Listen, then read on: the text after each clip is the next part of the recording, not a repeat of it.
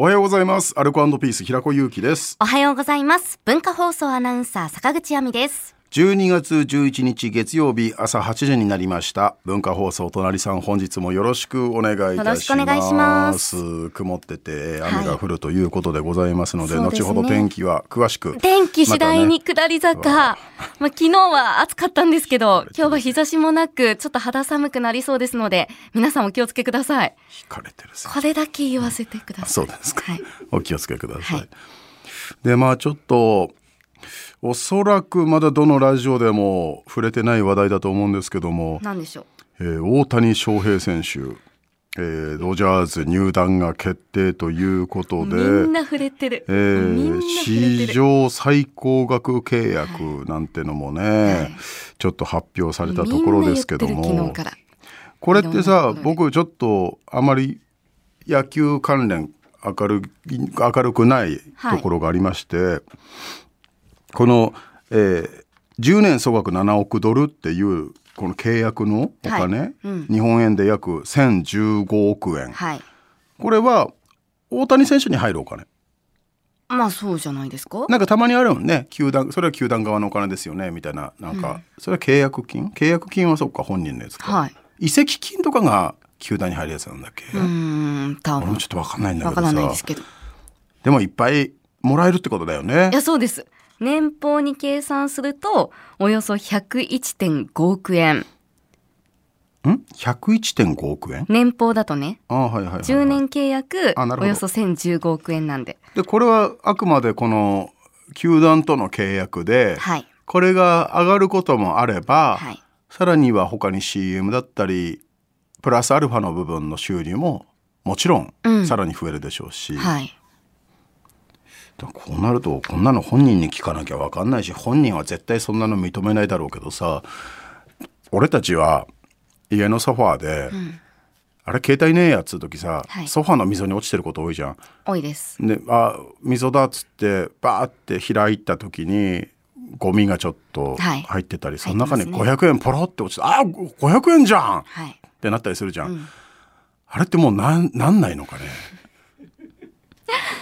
いやなるかね。どうなんですかね。でもちなみにこれもねいろんなところで言われてますけど、うん、まあ、年俸およそ101.5億、うんうん、日給にするとおよそ2781万円、うん、時給がおよそ116万円、うん、で紛給およそ1万9300円、うん、で病休にするとおよそ322円ということなんで、うんうん、まあ、ソファーの溝から出てきた500円は大谷選手の大体1秒分に近いっていう。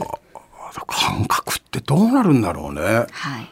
じゃあ1万5千円のステーキ。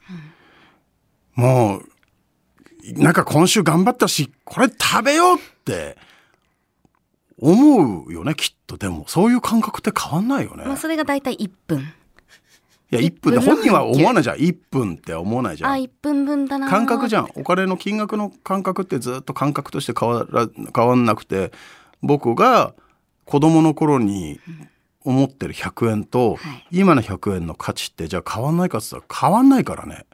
ああそうですね。うん、ポロってどっかから出てきたら、わって思うしなんか冬のジャケットを久しぶりに着て、うん、内ポケットから5,000円出てきた時は踊ったし。うん、ひなこさんって、はい、お小遣いいくらでした？ああ小学校の時。俺は低かったけどなえー、どんぐらいだろう。でも、月に、小学生でしょ？はい。6年生ぐらいの時でね、月3000円とかじゃなかった？そうですか。なんで？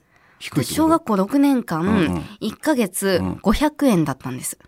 うん、で、当時あの漫画のリボン買ってて、あれが410円なんですよ。うんうん、だからあれを一冊買っちゃうと、うん90円しか残らない。ああ、はいはいはいはい。だからその90円をいかに駄菓子屋さんで使うかっていうのを常に考えてたんです。うん、あ、ごめん、俺間違えた。年の数だった。っていうことは6年生だ。1200円だ。12歳だから。ああ、そういうことか。ただ俺は駄菓子屋さんに関しては、はい、ばあちゃん家行って、ばあちゃんからもらった100円で行ってたから、それはまたちょっと、あの横からのちょっとグレーなお金っていうかね。うんはいうん、ちょっとね、うん、グレーなね。うんそのでも感覚はでも大人になっても今だからもちろん収入があって、はい、で当時のお小遣いとはやっぱり額は違いますけど、うん、そんだってお金に対する価値観ってのは全く変わらず来てるわけじゃないですか。うんはい、それを考えるとだからなんつうんだろう。い、えー、この小学生の頃の僕と今の僕のこの収入格差っていうのは一般社会人と大谷翔平ともちろん差額は大きいけど、はい、感覚的には一緒なわけじゃないですか。でも僕は 一緒かな？500円は変わらなくいいし、はい、5,000円札のプレッシャーっていうのはいまだにやっぱあるし、はい。はい、1万円に対する、えー、イフイフの念っていうのは変わらないし、それはでもやっぱ大谷翔平でもやっぱり変わんないような気はするんだよな。よくあの社会の教科書に載ってた成金の、うんはい。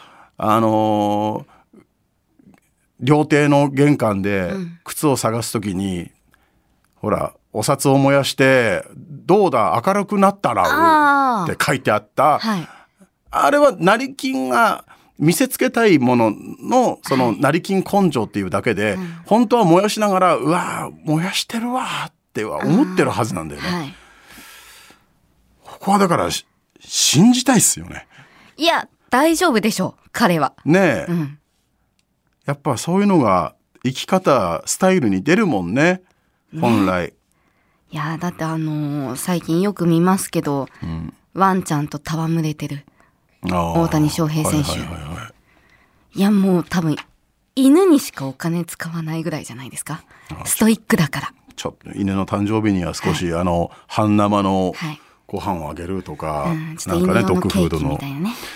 うん。でもこれはだから忘れちゃいけないのはこっからもう税金としてがっつり持っていかれるわけだし、はい、全部が全部入るって思われちゃうんだよね。こういう発表のされ方されちゃうと。で、ね。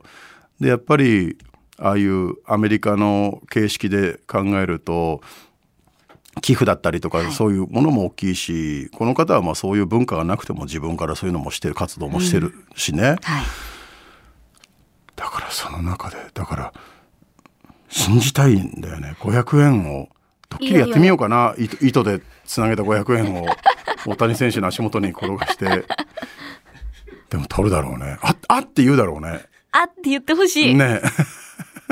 えこれ100円だったらどうですか？いや100円でもやっぱあって言うよ。50円は？あのね色の問題だと思う。ああ。やっぱの銀貨。はいはい。銀貨じゃねえけど銀色のあの、お金ってちょっとあって思うようにできてるよねうまいこと、うん、あとギザギザね。あギザギザ感ね。だからギザ銃もやっぱりテンション上がるじゃないですか、うん、あもちろん、はい、ろくでなしブルース世代はギザ銃はよりテンション上がるようにできてますけども。まあ分かんないでしょうけどね。あるんですよギザ銃の会が、はいうん、そうなんだよね。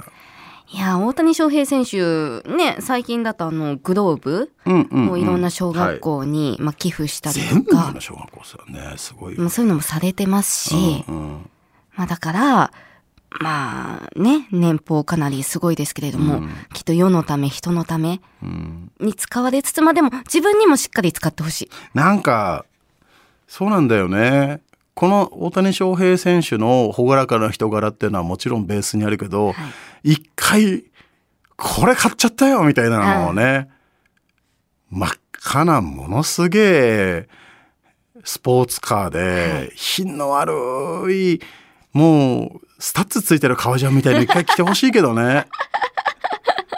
じゃらじゃら金のネックレスとかつけて。じゃらじゃらやってみて、うん一回やってみましたけども落ち着きませんね。っつって脱いでもらいたいっていうか。いやだって、うん、野球部高校球児って大体みんな、はい、好きなんですもんね 高校球児。大好きなんですけど、うん、引退すると一回みんなそういうの通るじゃないですか、野球部は通る。ずっと坊主で3年間やってきたから、ちょっと髪型で遊んでみたりとか。大体サングラスかけたり、はい、金のネックレスつけてみたり、まあ、ピアスつけてみたり、うんうんうん、して一回そこを通ってからの、うんうん、また結局大学生、まあ、3年生ぐらいになってまあちょっとコーチやってますみたいな、うんうん、白シャツを着るよねプレーンな白シャツを着始める戻るっていうのがありますから、うん、でも大谷選手ずっとこうでしょ？ずっと爽やかでしょ？そうなんだよね。一回通ってほしいですよね。かでガッとくる瞬間あるんじゃない、ドクロの、ドクロモチーフの T シャツとか、はい。目が赤いラインストーン石が入ったドクロ T シャツダッサだ。その 俺らの金使うっていうイメージのダサさはちょっとあれだね。センスがありませんけど、えー、それではここで一曲お聴きください。高野宏田島隆夫。ウィンターテイルウィンターズテイルですね。